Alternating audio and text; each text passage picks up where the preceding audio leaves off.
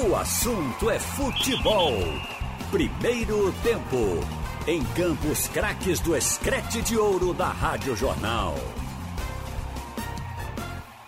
Roberto Queiroz. Alô, alô, torcedor brasileiro. Um abraço forte para você. Vamos aos destaques. Rádio Jornal. Futebol. Antônio Gabriel. Menos de três dias após a estreia, Náutico volta a campo na Série B amanhã, diante do Operário nos aflitos. Dalpozo terá pouco tempo para corrigir erros em busca da primeira vitória na segundona. Contratações são debatidas e treinador Alvirrubro fala de diálogo com a diretoria por novos nomes. Santa! João Vitor. Lateral esquerdo solicitou rescisão contratual do Santa Cruz e vai embora atacante Negueba está resolvendo detalhes burocráticos com Vitória e Globo para assinar com o tricolor. Defesa Coral não tomou gol em 14 dos 24 jogos e Pipico vive maior jejum de gols desde que chegou ao Santa Cruz.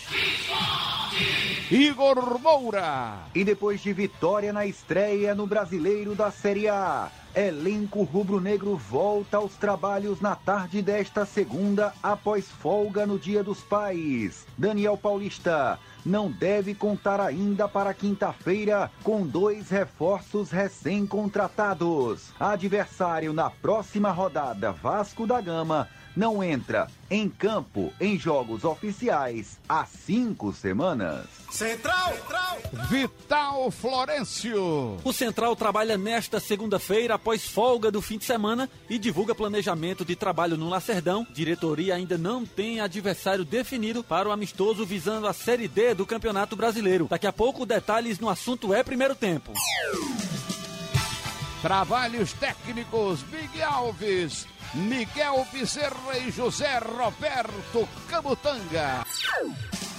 Roberto Vamos começar pelo Náutico. Já tem outro jogo duro amanhã.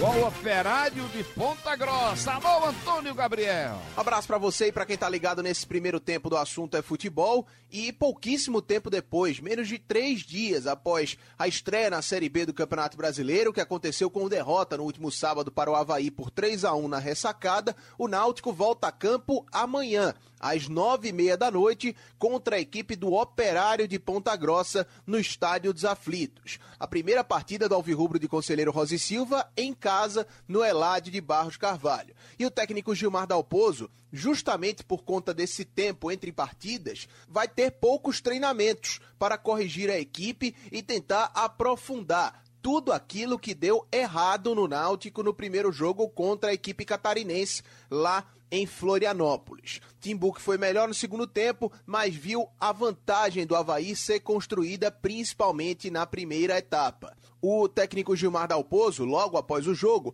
concedeu entrevista coletiva e falou de um assunto que está se tornando recorrente no Náutico: a questão de contratações. Logo após a eliminação no Campeonato Pernambucano para o Santa Cruz na semifinal, o próprio vice-executivo de futebol Rubro, Diógenes Braga, revelou que sim, o Náutico estava no mercado em busca de alguns nomes. O Matheus Trindade, volante de 24 anos que estava no Joinville, deve ser o primeiro desses contratados, com o nome que deve ser oficializado pelo próprio clube nos próximos dias. Mas outros jogadores devem chegar. O Dalpozo comenta o diálogo com a diretoria, mas preferiu focar na partida contra o Fantasma do Paraná. Agora o, nosso compromisso já é terça-feira, estou focado, eu prefiro que a diretoria ela se pronuncie como tem feito sempre. Internamente a gente está conversando sobre isso é, Ítalo e, e Diógenes, que são os responsáveis pelo departamento de futebol, é que vão se pronunciar.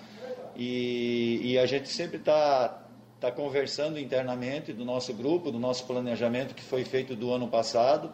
Eu prefiro que eles se pronunciem em relação à contratação, que é a responsabilidade de todos nós, mas o pronunciamento sempre foi alinhado com o departamento de futebol.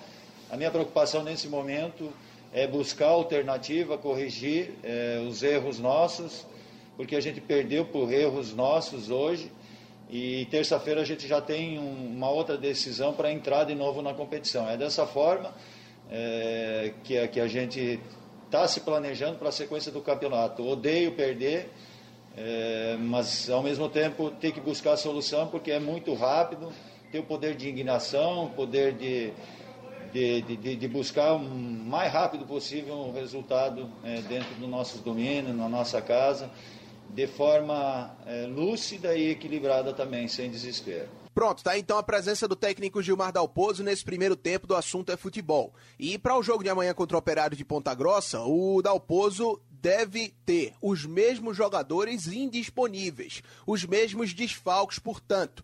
O Jonathan, Paiva, Diego Silva, Josa, Brian, Rafael Dumas, Álvaro Matheus Carvalho e Ronaldo Alves.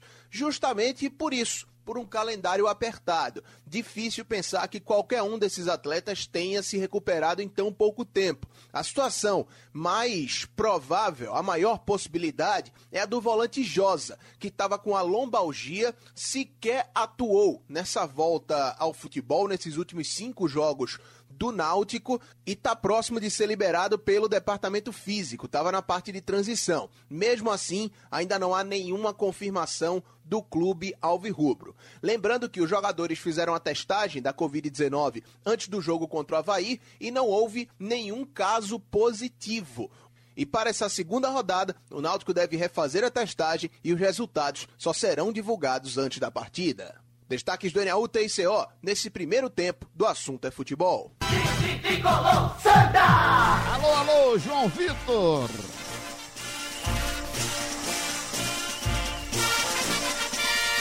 Um abraço para você, Roberto. Um abraço para quem nos acompanha no assunto é futebol primeiro tempo. A estreia do Santa aconteceu no último sábado em Belém do Pará contra o Paysandu. O tricolor ficou no 0 a 0 com o Papão da Curuzu. Inclusive, esse foi o sétimo empate sem gols do tricolor nesse ano. É o resultado mais frequente do Santa na temporada. Com o empate coral, o clube chegou à nona partida seguida sem perder. São quatro vitórias e cinco empates. Nos últimos 17 jogos, apenas uma derrota. Mas o dado negativo dessa história é que o time só fez um gol nos últimos cinco jogos. Aliás, o principal nome do ataque do Santa vive o seu maior jejum de gols desde que chegou ao clube. Pipico está a seis jogos sem marcar. Bem mesmo está a defesa. Não tomou gol em 14 dos 24 jogos que fez nessa temporada 2020. Hoje pela manhã, os atletas que não atuaram os 90 minutos contra o Paysandu se reapresentaram com um trabalho físico na academia. Esse mesmo grupo vai treinar à tarde no CT. Já amanhã, o treino será pela manhã no CT. Nessa atividade, cinco atletas não vão participar. Esses cinco jogadores são os que mais estão atuando nessas últimas rodadas. Próximo jogo do Santa, terça-feira, dia 18, 20 horas, contra o 13, no José do Rego Maciel. Para essa partida, o técnico Itamachule voltará a contar com pelo menos cinco atletas: André, Paulinho, Didira, Vitor Rangel e Chiquinho. Chiquinho que deixou o departamento médico. O preparador físico Cláudio Romão explica a situação física do jogador para essa partida contra o 13. Com relação a, Chiquinho, essa volta ele que foi liberado para a transição, ele foi passado para a gente na terça-feira, amanhã faz uma semana. E de terça até hoje é a oitava sessão dele de treino. Nesse período, nessas sessões, ele foi colocado para alguns trabalhos físicos, envolveram também alguns trabalhos com bola e pelo que eu posso avaliar, ele tem rendido bem, ele tem mostrado uma evolução satisfatória com relação a lesão que ele teve de panturrilha, é uma lesão meio complicada, né? muito delicada, todos sabem. Ele não tem relatado incômodo, dor, nada desse tipo. Tem feito alguns trabalhos com bola, tem rendido e eu acredito que no mais tardar quarta-feira, amanhã ou quarta-feira, ele vai, dar, vai, estar liberado para trabalhar com o professor Itamar Por ter essa semana praticamente livre aí, é possível que caso ele seja titular, ele aguente jogar uns 90 minutos ou ainda é cedo? É, eu acho que a gente só vai conseguir, a comissão em si, né, definir isso durante as sessões que ainda seguem até o dia do jogo do contra o 13, que é de amanhã 8, né, se eu não me engano, dia 18. Eu, eu acredito, pela evolução, a evolução dele, ele não está relatando nenhum tipo de incômodo nessa região. E por ele mostrar uma recuperação boa com relação ao condicionamento, ele vai estar disponível para esse jogo do 13. Se vai trabalhar os dois tempos de 45 ou se eu não posso te afirmar. Mas com certeza eu sei que ele vai nos ajudar nesse segundo jogo do brasileiro da Série C. Aí o preparador físico Cláudio Romão e atenção, o lateral esquerdo Fabiano solicitou oficialmente a rescisão contratual com o Santa Cruz. O empresário do atleta já comunicou à direção que recebeu uma proposta de outro clube, não divulgou o clube, mas deve ser o operário de Ponta Grossa, e o Santa não vai dificultar a saída do atleta. Ele fez 24, dos 24 jogos, ele fez 16 e marcou um gol. Ainda essa semana, outros atletas também devem ser liberados ou emprestados. A ideia da diretoria é tirar mais gente do grupo porque novos jogadores chegarão a direção não divulga que nome vai ser liberado, qual nome vai ser emprestado, mas olhando a lista de relacionados dos últimos jogos e até jogadores aproveitados, Patrick Nonato não joga desde o jogo contra o Confiança.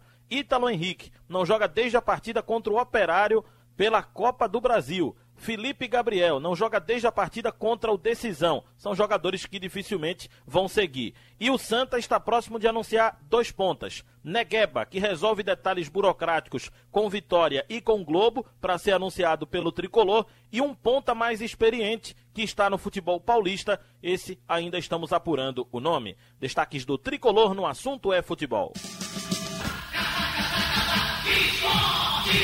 Chegando e contando tudo do único vitorioso da estreia, Igor Moura. Valeu, boa tarde, um abraço para você, um abraço pro amigo ligado aqui no assunto é futebol primeiro tempo. E depois da vitória importante no último sábado por três tentos a dois diante do Ceará, recentemente campeão do Nordeste, os jogadores do esporte que ganharam folga no dia de ontem, dia dos pais, voltam às atividades na reapresentação que acontece hoje à tarde no CT. O esporte vai ter o dia de hoje, terça-feira e quarta para se preparar para o seu próximo compromisso na Série A do Brasileirão, diante do Vasco da Gama, no Rio de Janeiro. O esporte que ainda não deve contar para essa partida diante da equipe Cruz Maltina, com alguns jogadores que estão impossibilitados fisicamente. Bárcia, com lesão muscular, vai passar mais duas semanas de molho, ainda se recuperando dessa lesão, já ficou de fora da estreia diante do Vozão de Porangabuçu. O esporte que não deve contar ainda com o lateral direito Raul Prata, que esteve hoje pela manhã no CT,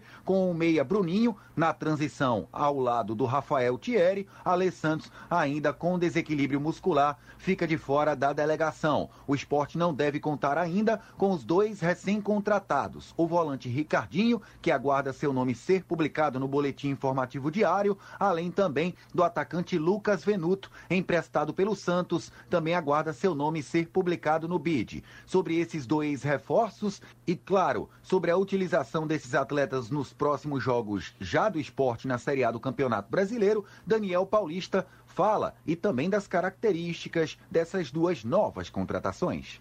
São dois jogadores que chegaram é, agora no clube né, e a gente espera contar com eles o mais rápido possível. São dois jogadores que vinham treinando, mas são jogadores que não atuaram ainda esse ano, então necessitam ainda de um tempo de, de preparação, de ir ganhando aos poucos esse ritmo de jogo, mas tenho certeza que, que dentro do nosso elenco, pelas características deles, um volante que sai mais para o jogo, um atacante de mais velocidade, de, de puxada de contra-ataque, a gente ganha opções boas aí de, de, de situações de jogo que a gente pode pensar para futuro e vamos analisar isso com calma, né? A partir de segunda-feira, para que a gente possa ir com uma equipe novamente muito forte para essa sequência de dois jogos fora e voltar com, com bons resultados para que a gente depois, com dois jogos dentro de casa, possa é, continuar nesse, nesse período de bons resultados, já que a equipe vem de seis jogos sem perder, já a equipe vem mostrando evolução, mantendo muito os pés no chão, que a gente tem muita coisa para evoluir, mas também tem, tem pontos positivos e que têm que ser enaltecidos nesse momento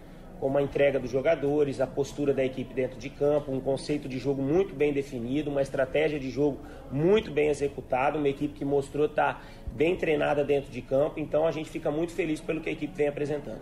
Palavras então do treinador rubro-negro aqui conosco neste assunto é futebol. Primeiro tempo, a base para o jogo diante do Vasco deve ser mantida. Maílson, Patrick, Maidana, Adrielson e Sander, William Farias, Betinho e Jonathan Gomes, Rafael, Elton e Marquinhos. Até o fim do mês, o esporte tem esse jogo contra o Vasco quinta-feira no Rio, domingo às 19 horas enfrenta o Atlético Goianiense em Goiânia e volta para duas partidas consecutivas em solo pernambucano, na Ilha do Retiro. Recebe no dia 20, uma quinta-feira, o Santos na ilha e depois o São Paulo também na ilha no domingo, no dia 23 de agosto. Depois vai ter uma semana aí de descanso para os jogadores, recuperação física, recuperação de atletas lesionados, porque o esporte depois só entra em campo em Curitiba, no Couto Pereira, no dia 30 de agosto, diante do Coxa, no sul do país. O detalhe sobre o próximo adversário do esporte, o Vasco da Gama, seu último jogo foi no dia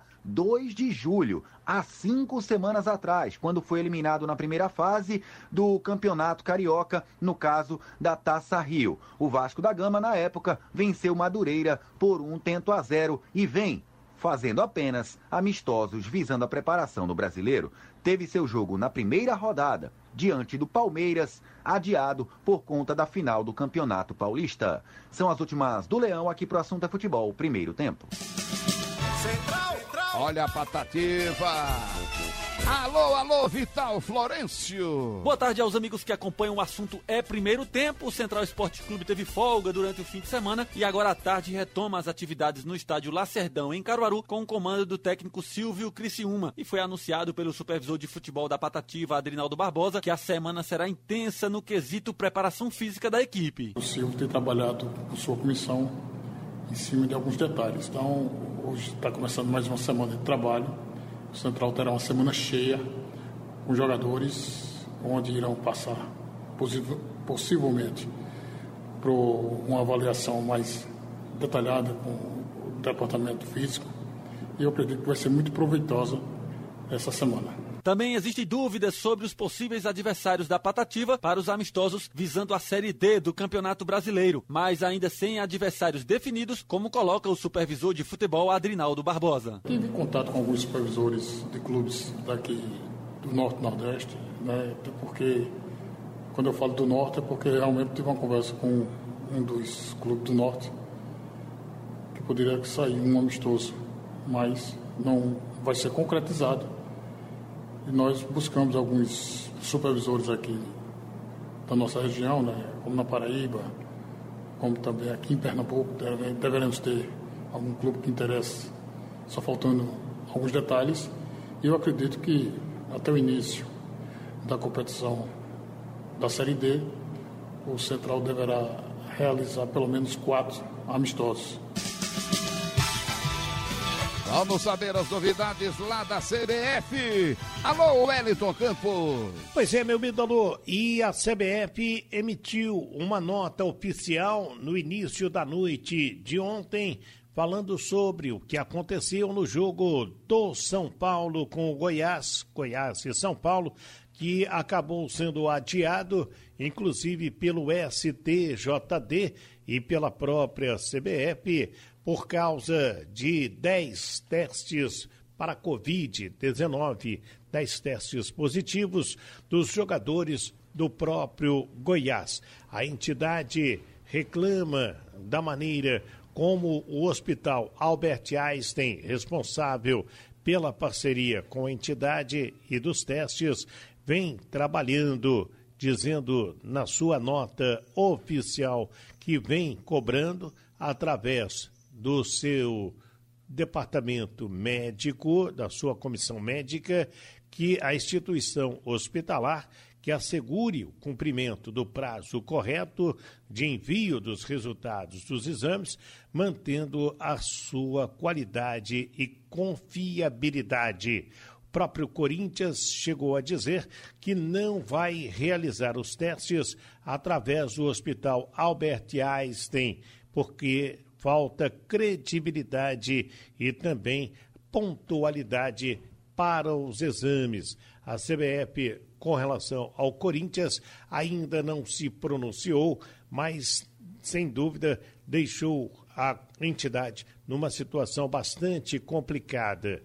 É que o Goiás só foi comunicado que tinha 10 jogadores contaminados na manhã de ontem algumas horas antes do jogo contra o São Paulo e a decisão de adiar o jogo, primeiro partiu do STJD.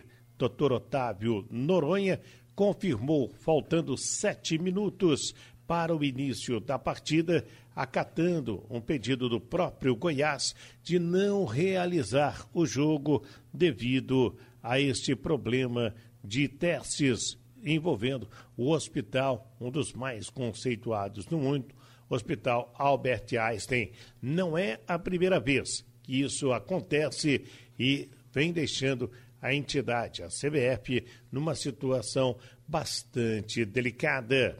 Tá falado, meu ídolo, é com você. E agora o giro final.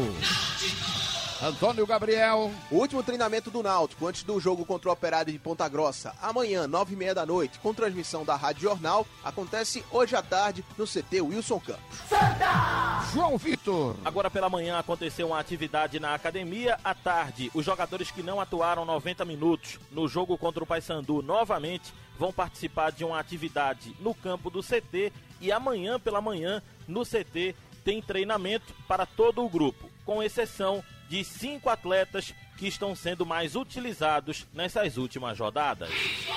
Igor Moura. Isso, voltando para dizer que o esporte deve ter os nomes publicados no boletim informativo diário de Ricardinho e de Lucas Venuto no mais tardar nessa terça-feira. Fica muito precoce imaginar uma viagem para o Rio de Janeiro, mas os dois talvez possam viajar juntos para Goiânia visando o jogo do fim de semana contra o Atlético Goianiense. Central, Vital Florencio. Eu volto para falar que o Central retoma as atividades nesta segunda-feira no estádio Lacerdão em Caruaru, sob o comando do técnico Silvio Criciúma e terá uma semana recheada com avaliações físicas e em busca de adversários visando a Série D do Campeonato Brasileiro. A Patativa que estreia no dia 20 de setembro contra o Jacoibá em Alagoas.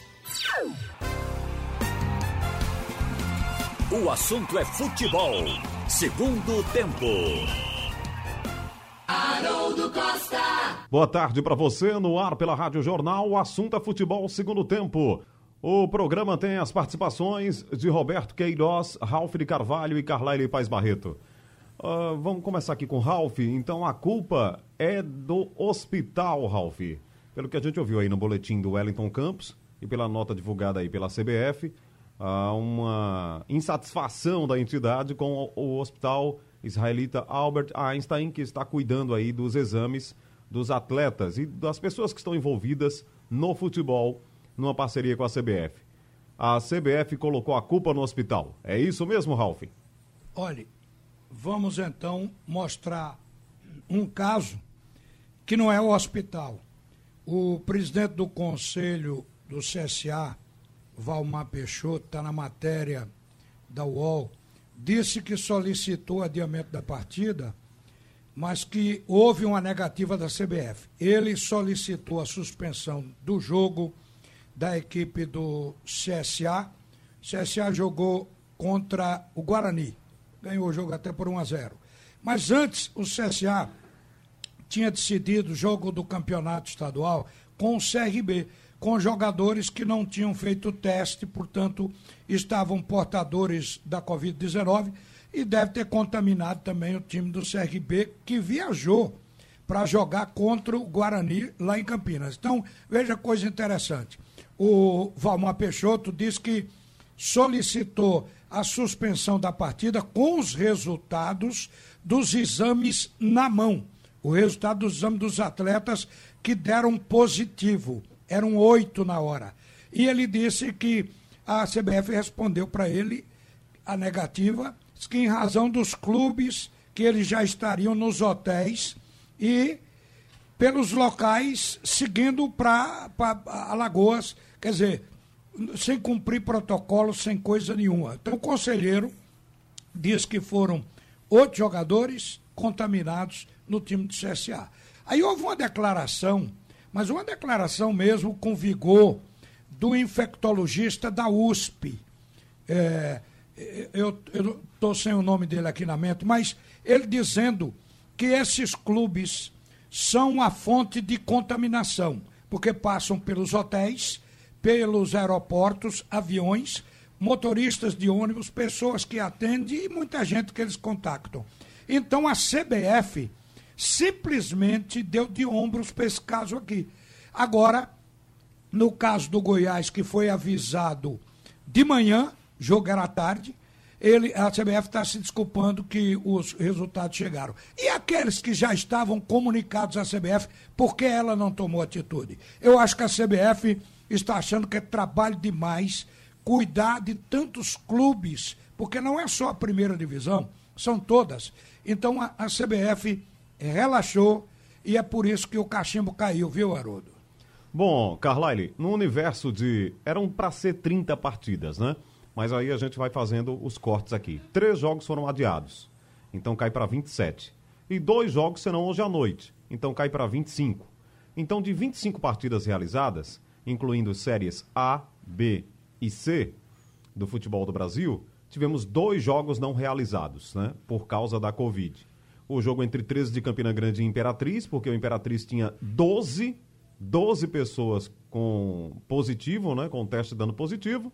E o caso do Goiás, que o Ralf já falou aí, com 10 pessoas, sendo oito titulares do Goiás no jogo contra o São Paulo. Se a gente fizer um recorte dessa forma, pegando mais de 20 jogos e apenas dois adiados, vai ficar bonito.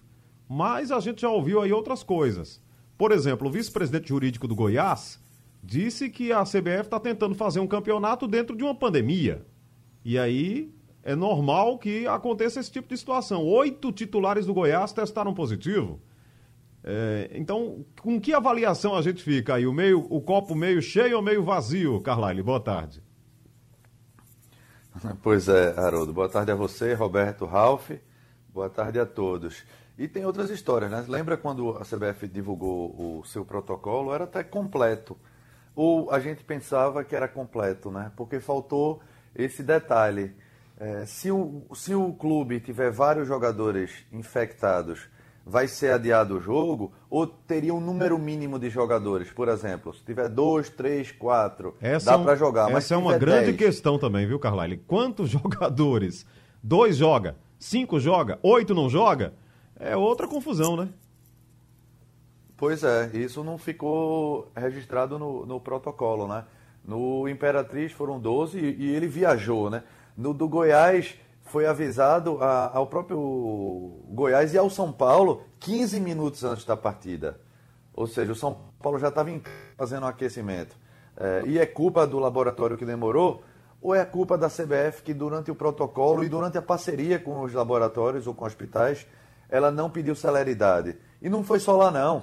Na Série C, quase todas as equipes da Série C viajaram sem saber o resultado do teste, inclusive o Santa Cruz. O Santa Cruz só tomou conhecimento do resultado lá em Belém é, e teve um jogador é, afastado que viajou com o grupo, que foi o lateral esquerdo Júnior. Ele deu positivo. Agora, se ele tivesse dado positivo antes da viagem, ele teria tomado o avião e com risco de contaminar não apenas os jogadores do próprio Santa, quanto os passageiros lá e dentro do terminal de, de, de, passageiros também. Então, essa questão da CBF deveria cobrar celeridade, só viaja com os testes em mãos. Não é só jogar com teste em mão, não. É antes de viajar para não correr esse risco. E outra coisa, o Goiás, é, com 10 jogadores né, infectados, vai, vão ser afastados e vão passar pelo menos 10 dias. Quarta-feira ou quinta já tem outro, já tem jogo marcado lá em Curitiba. Vai jogar ou não vai? Vai colocar um time B? O CSA colocou o time B contra o Guarani e ganhou. Mas o Goiás vai arriscar e, e certamente vai. Ou pode, certamente não, perdão. É, possivelmente possa ir tropeçar com o time B. E imagina que não sejam 10, forem 15. Vão, vai colocar o time sub-23. É isso que a CBF tem que conversar mais com os clubes. É isso, Roberto. A CBF culpa o laboratório lá do hospital. Os clubes culpam a CBF. E a gente ainda está numa pandemia, né? Exatamente. Eu acho que o, a CBF não se preparou, né? Ela, ela precisa fazer um plantão lá na sua sede. Não sei se faz, está parecendo que não. Um plantão do pessoal do, do Supremo, do TJD, do Supremo, também para adiar o jogo, porque o jogo foi adiado é, pelo Supremo o Supremo, o TJD, ou sei lá. Eu sei que foi adiado já pertinho do, do começo do jogo. Está é, meio desorganizado, né? A verdade é essa, está meio desorganizado. Então eu acho que é preciso que a CBF deixe o pessoal de plantão nos dias dos jogos. É muito complicado mesmo, porque os jogadores viajarem é, é, sem apresentação dos testes é complicado demais. Porque tem o jogador, o, o, a pessoa, não é nem jogador, tem a pessoa que não, não tem sintomas, não apresenta os sintomas, está infectada, mas não, não, tem, não tem os sintomas. No, no, nos aviões, eu entendo que está todo mundo ali é, sendo é, utilizado aquele equipamento para medir a temperatura, porque nos restaurantes tem, nas lojas tem, acho que no aeroporto tem. Então é uma coisa complicada. Mas será que, que esse é. teste resolve? Porque se Sim, resolver, pelo menos fácil. questão de febre, né, Ralf? Já se sabe que a pessoa com febre pode ter, pode estar com a infecção. Olha. Pode nem ser, jogo... pode ser Roberto, outra coisa, né? Me permita aí. O jogo do Goiás ainda foi cancelado. É. E o CSA, o pessoal do Guarani que jogou com o CSA, deve estar hoje é, com preocupação com relação ao teste. Das, do Juventude, lá de, do Rio Grande do Sul, que jogou com o CRB. O CRB também jogou com o CSA, antes, inclusive, de saber quem estava com coronavírus. Quer dizer, todo esse povo pode estar tá contaminado. O jogador pode estar tá sintomático, não sentir, mas pode contaminar. Então, isso vai virar um pavor, rodada a rodada. O teste tem que sair antes do time viajar, até para não contaminar no aeroporto, nos hotéis, nem no avião. É verdade, é verdade. É, todo cuidado é pouco, né? Todo mundo tá. Quer dizer, todo mundo não. Porque nós tive, eu vi hoje de manhã aqui o amontoado de gente lá em São Paulo no baile funk. No Ceará teve confusão com a polícia, que foi tirar uma aglomeração na numa praia. Quer dizer, no Rio de Janeiro também teve esse, esse, é, esses bailes aí que são realizados. Enfim, não é todo mundo que está preocupado e tomando cuidado, não. Mas a grande maioria está.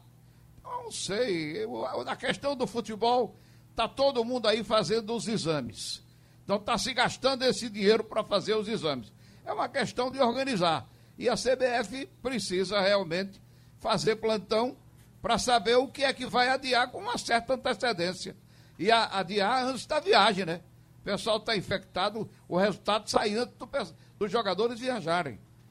É verdade, é um plantão médico e um plantão de quem organiza as competições. Bom, os jogos seguirão, né? Mesmo com todos esses problemas que foram registrados aí no fim de semana, duas partidas adiadas por causa da Covid.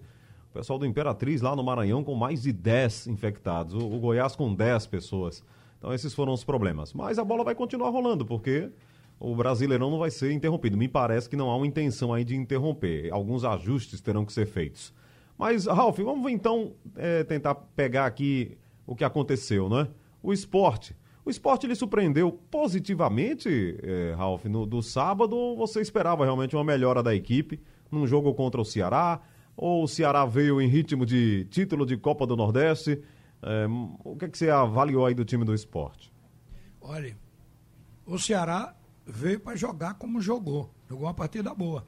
Se viesse naquela de devagar porque estamos cansados da Copa do Nordeste, não teria tido, não teríamos tido um jogo brilhante como foi. Foi uma partida boa, partida de reta final de campeonato. Então, o que surpreendeu foi porque esse time de Daniel, para jogar com aquele nível de acerto, houve passe errado, inclusive passe errado que foi considerado um erro capital, porque deu gol ao Fortaleza, mas um lance ou outro, como foi aquele de William Faria, recuando. Ali foi falta de atenção e ele já está habituado a recuar. Esse negócio de recuar a bola não funciona. É, é quando se está muito seguro e ele deu um gol de graça ao Ceará. Senão o esporte teria terminado o primeiro tempo com 3 a 0. Talvez o Ceará não fizesse também dois gols no, no segundo tempo. Agora, o jogo do esporte o esporte, com esse time, tem pouco Não, tempo. Ele fez um mais... gol só no segundo tempo, né, Ralf? O Ceará fez um, né? Um, um. É, um Juntando aquele... com o do o primeiro... primeiro. foi no primeiro tempo, do... com aquele presente do William Farias. Foi. Então ele é você vê. acostumado a fazer isso. Que coisa. Está acostumado a recuar. Isso ele, é... ele passa a bola sem nem olhar. Entrega de presente. É, tem que. Ele é veterano, jogador de qualidade também tem que atentar para isso. Agora, eu achei, Haroldo, respondendo a, pergunta que você fez, se esperava isso do esporte, eu não esperava um jogo daquele não, honestamente, porque esse time é, não teve muitos jogos. Talvez tenha tido mais treinamento. Porque foi um acerto em tudo. A triangulação pelos lados do campo, ela foi empolgante. A maneira com que o Patrick apoiou as jogadas daquele novinho do Rafael pelo lado direito, a chegada de Jonathan para triangular, quando não ele, era até o Elton, me surpreendeu também o Elton. Pelo lado esquerdo, a mesma coisa, foram menos, é, o número de jogadas maior foi do lado direito, mas pelo meio, Jonathan dando as cartas e o ataque se deslocando, abrindo brecha, e o, e o fato da bola aérea. A bola parada, a bola aérea de um modo geral, porque os cruzamentos foram venenosos. Então, o nível de acerto do esporte ele foi, no primeiro tempo, bem melhor do que o Ceará. No segundo, 10 a 15 minutos. Depois, o Ceará cresceu mais no jogo, com as mudanças, inclusive de posicionamento de alguns jogadores. E o jogo ficou naquela empolgação de final de partida. O Ceará querendo o terceiro gol para o empate e o Sport querendo sustentar a vitória, como conseguiu. Então foi um jogo bom. O favorito era o Ceará honestamente era o Ceará, e o esporte reverteu isso. Eu achei uma partida boa, achei inclusive que se esses reforços que, segundo o Igor Moura deu agora na resenha, já estão sendo regularizados, publicados no BID, se o departamento médico liberar alguns, para que o esporte tenha banco, porque no jogo de ontem o esporte não teve banco. A qualidade do banco não era compatível a do time que estava jogando. Daí também a queda. Porque na hora da queda física dos titulares, houve a queda técnica, porque as substituições não foram no mesmo nível. Então, o jogo impressionou, infundiu confiança de que o esporte pode conseguir, pelo menos o que se preconiza, não cair, não ser rebaixado e se manter na competição. E você, Carlyle, o Santa Cruz lhe surpreendeu de alguma forma ou foi aquilo que a gente tem visto aí do Santa Cruz, esse 0 a 0 de Belém, Carlyle? Não, Santa Cruz não surpreende, não. Santa Cruz mantém uma linha, né? Ele é, é um time bem equilibrado defensivamente e continuou sendo. Chegou ao quinto jogo já seguido sem derrotas, mas também é o quinto jogo seguido sem vitórias. Né? E novamente mostrando uma fragilidade lá na frente. Se o sistema defensivo como um todo é elogiado, porque começa lá do, dos atacantes marcando, tanto que o Paysandu só, não, só teve chance de chutes fora da área, né? ou seja, não conseguiria é, romper o, o, bloqueio do Santa. Mas o Santa com a bola no pé tá, continua deixando a desejar. No primeiro tempo, o Paysandu marcou com a linha bem alta, ou seja, propiciando aqueles contra-ataques, e o Santa Cruz não conseguiu contra-atacar. Foi uma ou duas vezes só e é um time que finaliza muito pouco. Já foi visto isso contra o Salgueiro, foi visto contra o Náutico, foi visto contra o Confiança. É, e, e, nessas cinco partidas sem vitórias é por conta disso. É um time que está muito atrás, se preocupando com a defesa, e é importante, mas está na hora do Santa Cruz começar a reagir e procurar um plano B, aí, alternativa para esse meio de campo voltar a criar. É verdade que estava sem Didira, sem Paulinho, sem André sem Fabiano, sem um monte de jogadores e sem o meio de campo completo. Mas está na o hora Fabiano de já vai sair, viu, começar a criar um pouco mais. O Fabiano já vai sair. É, ele deve sair, né? Tá indo para. Ele já tinha, o empresário já tinha anunciado antes mesmo da final contra o Salgueiro, né? Ele não, é. mas ele, ele o estaria. O presidente disse que falou com o executivo do, do Vitória e que tinha abortado esse negócio. Então, não, não funcionou a conversa. É. Não, mas o, agora o João Vitor falou que está tudo certo, ele vai sair. E ele vai para o operário do Paraná, né? O, o, empresário dele não deu o nome do, do clube, clube, não. não. Ah. Mas deve ser o operário de Ponta Grossa, né? Que estará amanhã. É, o operário Recife. já tinha até divulgado isso. É. Certo. Bom, já que falamos do operário, então, Roberto, você fala do Náutico que eu imagino que não lhe surpreendeu, porque o Náutico ainda é um time que está tentando se ajustar, né? É, eu não me surpreendi não com o Náutico. O Náutico ele tem umas peças que ainda não desabrocharam. Essa é que é a verdade. Os, os jogadores ainda estão querendo desabrochar, mas tem alguma coisa impedindo. Eu vou dizer, um deles é Thiago. O Thiago não está jogando futebol para ser titular do Náutico. Não sei como é que o treinador não enxerga isso. O Thiago está com timidez, está com. Não, não consegue, ele não consegue. O Eric é bem melhor do que ele, só entrou no segundo tempo e deu uma melhora no, no time, lá pelo lado direito e caindo também para a esquerda. Entendeu? O Eric é, é, bem melhor do que o Thiago, no momento é bem melhor, não tenha dúvida nenhuma. O Wagninho entrou no segundo tempo, é uma peça que o Náutico está querendo dar experiência, mas está errando muitos passes. Assim, passe de um metro, de dois, três metros, ele entrega ao adversário. Ele errou várias bolas depois que ele. É, quando ele entrou no time, o time estava realmente começando a cansar e tal, menos velocidade, mas ele, ele, ele, ele piorou ali o meio de campo porque ele errou muitos passes. Então não acrescentou nada. É um jogador que vai desabrochar, mas eu não sei se ele pode ser queimado nessa tentativa assim de, de colocar o menino de qualquer maneira. A defesa ficou olhando a bola que veio lá da, da grande área do, do time do Havaí, ela veio diretamente, se não me engano foi o goleiro que bateu o tiro de meta, ela veio, passou por todo mundo e pegou o atacante livre já no campo do Náutico, os zagueiros com uma distância enorme deles, os dois zagueiros do Náutico. Então eu acho que isso é inocência.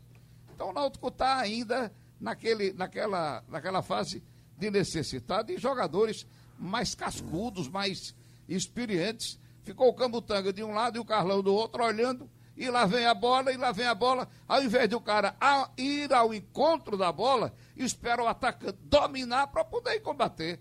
Aí o cara bota na frente e tchau. Fez o terceiro gol quando o Náutico estava atrás do gol de empate. Então isso tudo é inocência. É inocência de jogadores é, é, que estão sendo lançados no time. Assim vai e vamos revelar, entendeu? Então a competição é, é para revelar jogadores. Eu acho que o Náutico precisa. Precisa de, de umas contratações aí para dar mais experiência. O Jorge Henrique deu uma melhorada, mas só aguenta até 15 minutos do segundo tempo. O, o, o Giancarlo deu sim uma melhorada muito boa, também com a entrada do Eric lá pela ponta direita. Acho que o Náutico está precisando disso, é, é dar um pouco mais de experiência e, e, e testar menos jogadores para uh, numa competição que ele corre o risco, se continuar eh, errando assim, nessa inocência, de voltar para a terceira divisão, que é uma competição que todo mundo fica é, é, desejando sair de qualquer jeito, de qualquer maneira. Não me surpreendeu, não. E outra coisa, o jogo de amanhã não é fácil, não. Esse time do, do Operário é chato. Ele se classificou naquela disputa com Santa Cruz em 2018. É, perdeu aqui de 1 a 0 ganhou lá, de, botou três gols assim, com uma facilidade impressionante, joga numa raça. Eles e conseguem, hein? Meteu 3 a 1 no Figueirense. Hoje é o líder. Pois é, é um time. É encrenqueiro esse time, esse time do operário. O Náutico não pensa que o jogo é. é ah, vai ser nos aflitos. Nos aflitos de estádio vazio. O estádio vai estar vazio. Entendeu? Se bobeou, cai do cavalo de novo amanhã diante do operário. Precisa ter mais, mais experiência. E o time está naquela. É, é, o que é inocência. Em determinados momentos, os caras ficam olhando não sei para onde e a bola correndo com o adversário. É o time ainda inocente, o time do Náutico.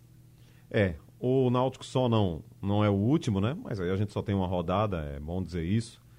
Porque o Cruzeiro tá remando tudo, né? O Cruzeiro tem é, menos é, mas três. Já, mas já tirou três pontos, é, né? O Cruzeiro tem menos três. O Náutico é o Tinha menos seis, aí agora tem menos três. O Náutico é o penúltimo, é. é, é eu, eu começo acho... da competição, Haroldo, mas a gente tem que aproveitar o começo. Entendeu? Eu acho.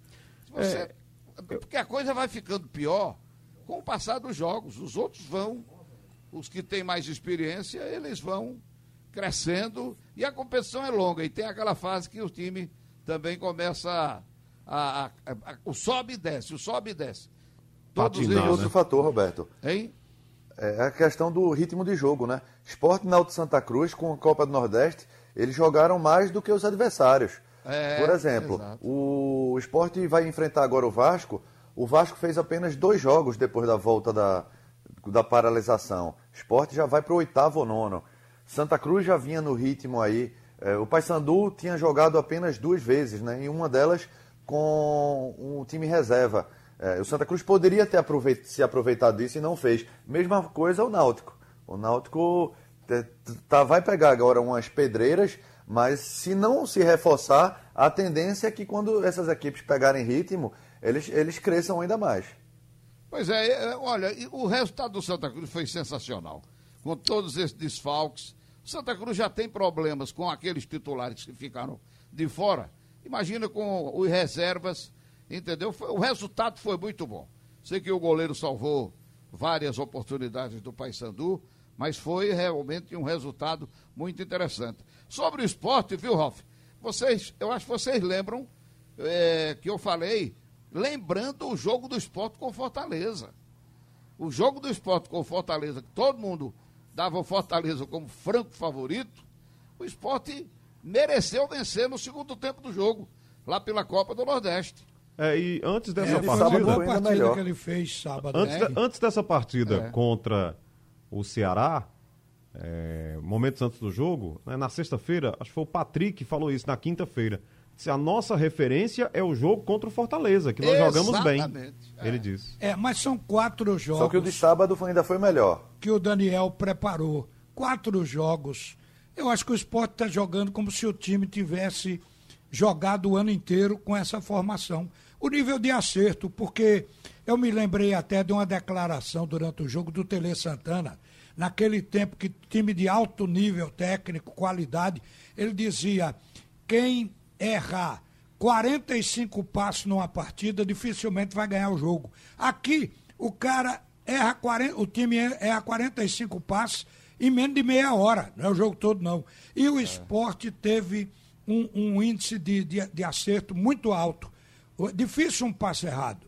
Só essas bolas para trás que complicaram, mas na verdade o time, é isso que eu fico olhando. O time parece já um time veterano, ou pareceu naquele jogo. Vamos esperar as próximas partidas. Tomara que o esporte não perca o foco, o foco não perca jogador. O entrosamento mostrou-se bom, que fica assim. Agora, uma coisa interessante. É que ele perdeu o Bárcia, né? É, o Bahia, eu falei, o é. Daniel, quem sai Ou para a entrada do Barça? Ou Ele não ganhou. quis falar. Porque ele disse que ele vai passar. 15 vai dias, é. Passar quatro semanas. Quatro. Ele falou em É quatro mais? semanas. É? Porque tem a recuperação física. Ah, então, ele tá fora. Vasco, Atlético Goianiense, Santos, São Paulo. Ele só vai voltar lá. seis rodadas. lá Seis. contra o Coritiba, lá no mês que vem.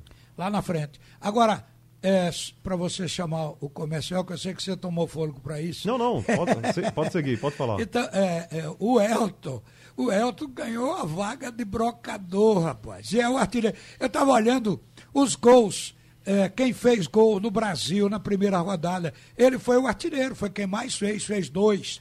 É, Ainda quem- meteu uma bola na trave. É, ainda teve uma bola de cabeça. Coisa na de trave. atacante que está querendo melhorar e crescer. É, né? o e não Daniel foi disse só que aquela viu- presença na área, não. Ele, a, a exemplo de brocador, ele saiu muito da área, mas participou da construção da jogada e ganhou. O Ralf até falou isso no começo do programa. O esporte ganhou no, no- na bola aérea, que não tinha. É. Brocador não é um exímio cabeceador e Elton é. Exatamente. Agora, você vê, ele, para devolver o lugar para o brocador, e teve personalidade, o Daniel, porque brocador era o tempo todo, é um medalhão do esporte, e para tirar esses jogadores é, é sempre muito difícil. Ele disse que viu lá atrás, no Campeonato Pernambucano, no jogo com Vitória, que o Elton merecia a vaga, já estava entrosado com o que ele estava ensaiando, e o brocador ia esquentar o banquinho. Aquela história de brocador foi fazer reforço muscular, aquilo é para não causar um impacto muito negativo no coração do atleta, mas ali ele já estava perdendo a vaga. É a fase do Elton, porque o banco é didático. O brocador lá fora vai se preparar para quando voltar de fato, porque ele só entrou no fim do jogo com o Ceará, quando ele voltar de fato, ele voltar para disputar a posição para ficar com ela. É isso, Carlyle. O grau de dificuldade vai aumentando, né? Foi a primeira rodada, o jogo foi em casa e o esporte conseguiu vencer, mas aí vem o Vasco na quinta, fora de casa. E estamos numa Série A, né? Com o, o Esporte Clube do Recife. Quando falo estamos, o futebol pernambucano está lá na Série A. não vai se esperar muita facilidade, né? Cada jogo vai ter um, um, um grauzinho de dificuldade a mais, né, Carlalho? É, e, numa, e numa forma diferente, Haroldo. O que é que a gente está acostumado, né? Jogo em casa vai para cima, quando joga como visitante, é, seja é, é, a equipe fica um pouco mais reativa, esperando o adversário. E agora, sem torcida, não tem essa necessidade de se preparar de um jeito mais uniforme. O, o esporte mostrou isso no primeiro tempo contra o Ceará, foi para cima, marcando bem, mas indo para cima. Na segunda etapa, ele fez o contrário, ele recuou para tentar contra-ataques, mas o Ceará foi para cima. O Vasco, o esporte aí com oito, nove jogos já né, em sequência, e o Vasco com apenas duas, duas partidas, e não joga pelo menos dez dias, é hora do esporte tentar se aproveitar esse momento, né? E um empate fora de casa é bom, é, mas uma vitória seria melhor e pode aproveitar essa questão de ritmo, essa questão de, de preparo físico também. Eu acho, Roberto, o Carlyle levanta um ponto interessante como os visitantes ainda ficam respeitando né, os mandantes, mesmo não tendo a torcida, porque é o dono do campo. E aí a gente vê, é, inclusive o Campeonato Paulista, as finais do Paulista foram muito criticadas por causa disso. No jogo Palmeiras e Corinthians, o Corinthians jogando para trás, o Palmeiras tendo que tomar iniciativa lá naquele primeiro jogo, na semana passada, parecia um, um respeito demais num campo que está vazio. Você entende assim, Roberto? É, rapaz, mas acontece o seguinte: o, é um querendo aproveitar o, o, o, espaço que o outro cede. É, é uma questão É de, a cultura de... do treinador, Roberto, é, de não exatamente. perder emprego. É, Futebol é amuado, não ataca. Isso. É verdade.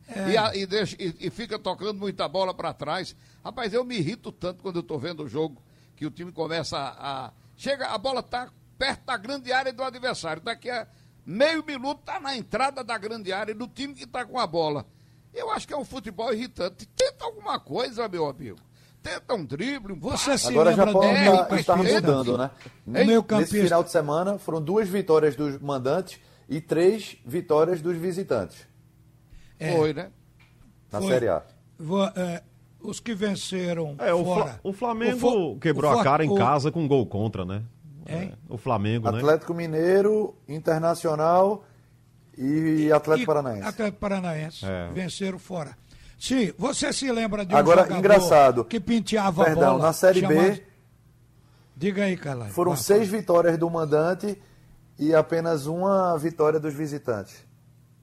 Na Série B. Série Isso. B. Diga, Ralf.